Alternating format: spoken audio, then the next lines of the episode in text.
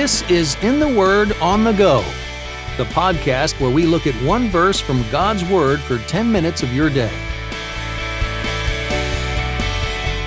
Welcome to In the Word on the Go. I'm Champ Thornton, your host.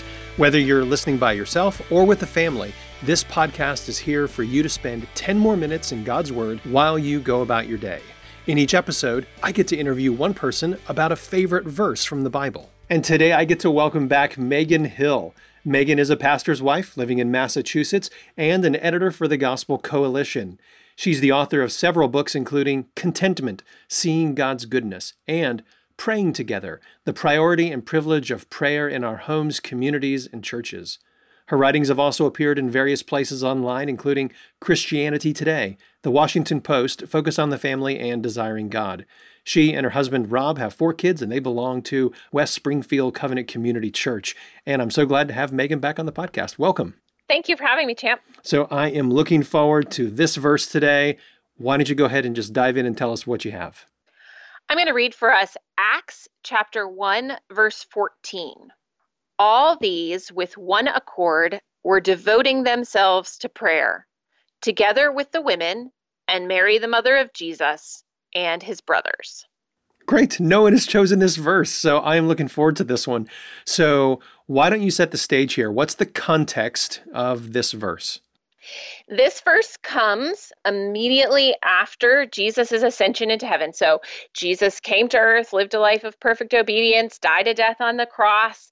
Then he was raised from the dead on the third day. And then, after some time on earth, revisiting with his disciples and so on, he ascended into heaven, which um, the Lord took him, his body, and up to heaven. And that's where he's seated right now, enthroned in heaven. And so, as Jesus is preparing to go up to heaven and to leave his disciples, you know, he gives them what we call the Great Commission, which was his instructions to them to go out into the world and to plant churches and make disciples. And then we see the disciples standing there on that mountain. They watch Jesus go up into heaven, and then they leave from that place and it's actually kind of interesting, right? They leave from this mountaintop experience where they've had, and Jesus has sent them out into the world to make disciples. And we come to this verse that I just read, and we find, oh, what are they doing? Well, they're having a prayer meeting. Hmm. And so they immediately come off this mountain. He's told them to wait for the Holy Spirit to come. And so they gather together and they have a prayer meeting together. And that's where our verse comes in. Okay, that set the stage really well. So, if you were to put the main point of this verse in your own words, what is this verse calling us to do? Yeah, I think this verse is calling us to come together and pray as hmm. God's people. Okay, so with that in mind, why don't you help us understand why is it that we can go to a verse like this in the book of Acts, which the book of Acts tells the story of the early Christians right after Jesus went to heaven, like you just said, and they did lots of things. They went from this city to that city. Maybe they went into this house. Maybe they journeyed over here. They had certain conversations, and we're not necessarily going to try to imitate all those particular actions. But this verse, when they're praying, we should look at this verse and take it as our example. Why is that? Yeah, I think that's a great question because you're right. We don't just pick any verse out of the Bible and say, oh, that's what I should do. The Bible tells us about people who sinned, and the Bible tells us about special times in the life of the church that don't necessarily reoccur. And so I think that's an important question for us to ask. I think one thing, at least, that I can say about this verse is that that is repeated. The idea of God's people coming together to pray is repeated throughout Scripture. And hmm. so it's not just in this verse. Uh, we see it, certainly, we see it in the Old Testament that God's people came together to pray. You know, think of somebody like Esther, you know, she was going to go before the king. And so she called God's people to come together and pray. Or Daniel, you know, bef- when the king was going to kill him, he called his friends together and prayed. So even in the Old Testament, we see that. And then we see it in the book of Acts. We see it later in the book of Acts. Mm-hmm. Again and again, as you go through the book of Acts, there are these prayer true. meetings. And then, you know, when we come to Paul writes his letters, you know, a lot of the New Testament are letters that have been written to the churches. And, you know, when Paul writes something like a verse that some of us have memorized where he says, pray continually or pray without ceasing, mm-hmm. well, that was in a letter that he wrote to a church. And so hmm. he's writing it to a group of Christians and he's saying to them, all of you, or as we say in Massachusetts, you guys, um, you guys need to be praying together. Pray without ceasing or pray continually, and in his, its instructions to the whole church. So when we see something that's repeated throughout Scripture, we can assume it wasn't just a one off incident, but it actually is a pattern that we should follow.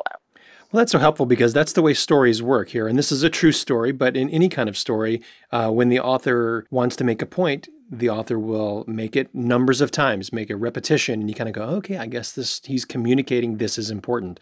So that's that's very helpful. So let's get into what it's telling us about how we should be praying. So what would you say that this verse is teaching us about prayer? I think there's just some great things in this verse to teach us about praying, and especially about praying with other Christians. Hmm. Um, at first, we see all these with one accord.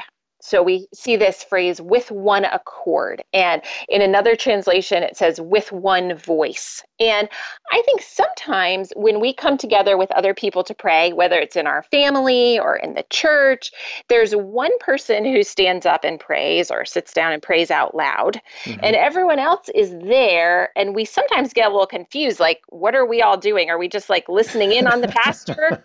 when he's preaching? Are we right. listening in on dad when he's praying? You know, what are we, the rest of us, doing? And this hmm. verse teaches us that no, everybody's praying. I mean, one person has to speak because it would just be chaos if we were all talking at the same time, right? right? One person is speaking, but we're all joining our hearts to that prayer. We're all in our hearts thinking, yes, this is my prayer too. So the first thing I think it teaches us is that even if you're the person that's just sitting there, you're not the person that's leading the prayer, you're still praying and that you're joining with one accord or with one voice with everyone else. Yeah, that's so helpful. The Christian Standard Bible that we often use here on the podcast, it uses the phrase united in prayer. Yeah, so that's really helpful. That's what we should be doing when someone else is praying. We're praying with them as they pray. Yeah, exactly. What else does this verse teach us about prayer? So then next it says they were devoting themselves to prayer. And I think that's interesting because it shows that it was a priority, right? Hmm. I don't know what you're devoted to. I'm pretty devoted to chocolate chip cookies. I'm devoted to my family.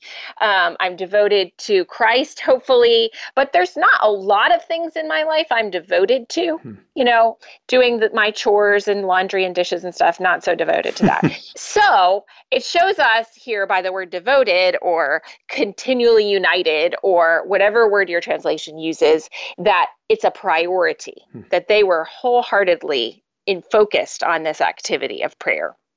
And then the third thing I think that's interesting is it gives a sort of a list, an abbreviated list of the people who were there. And it says, together with the women and Mary, the mother of Jesus, and his brothers.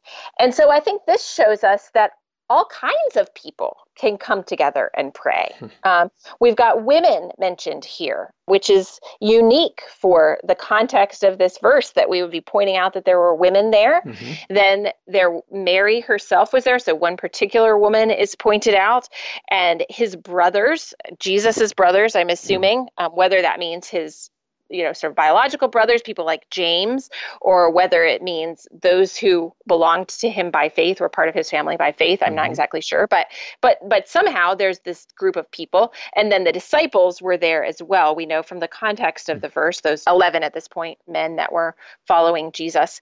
So there's this group of people. They're not all leaders in the church. They're not all missionaries. They're not all um, men, even.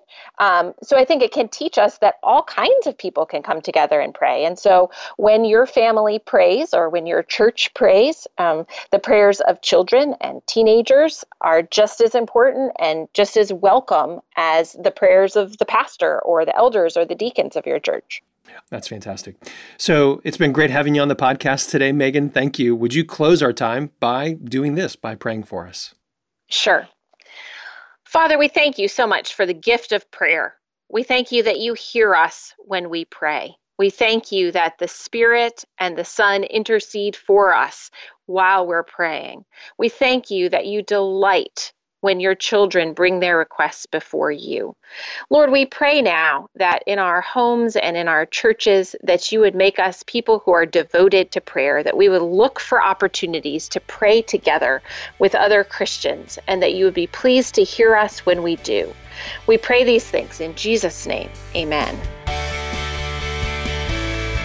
Thanks for listening to In the Word on the Go. For more information about this podcast or to listen to past episodes, visit wordonthego.net.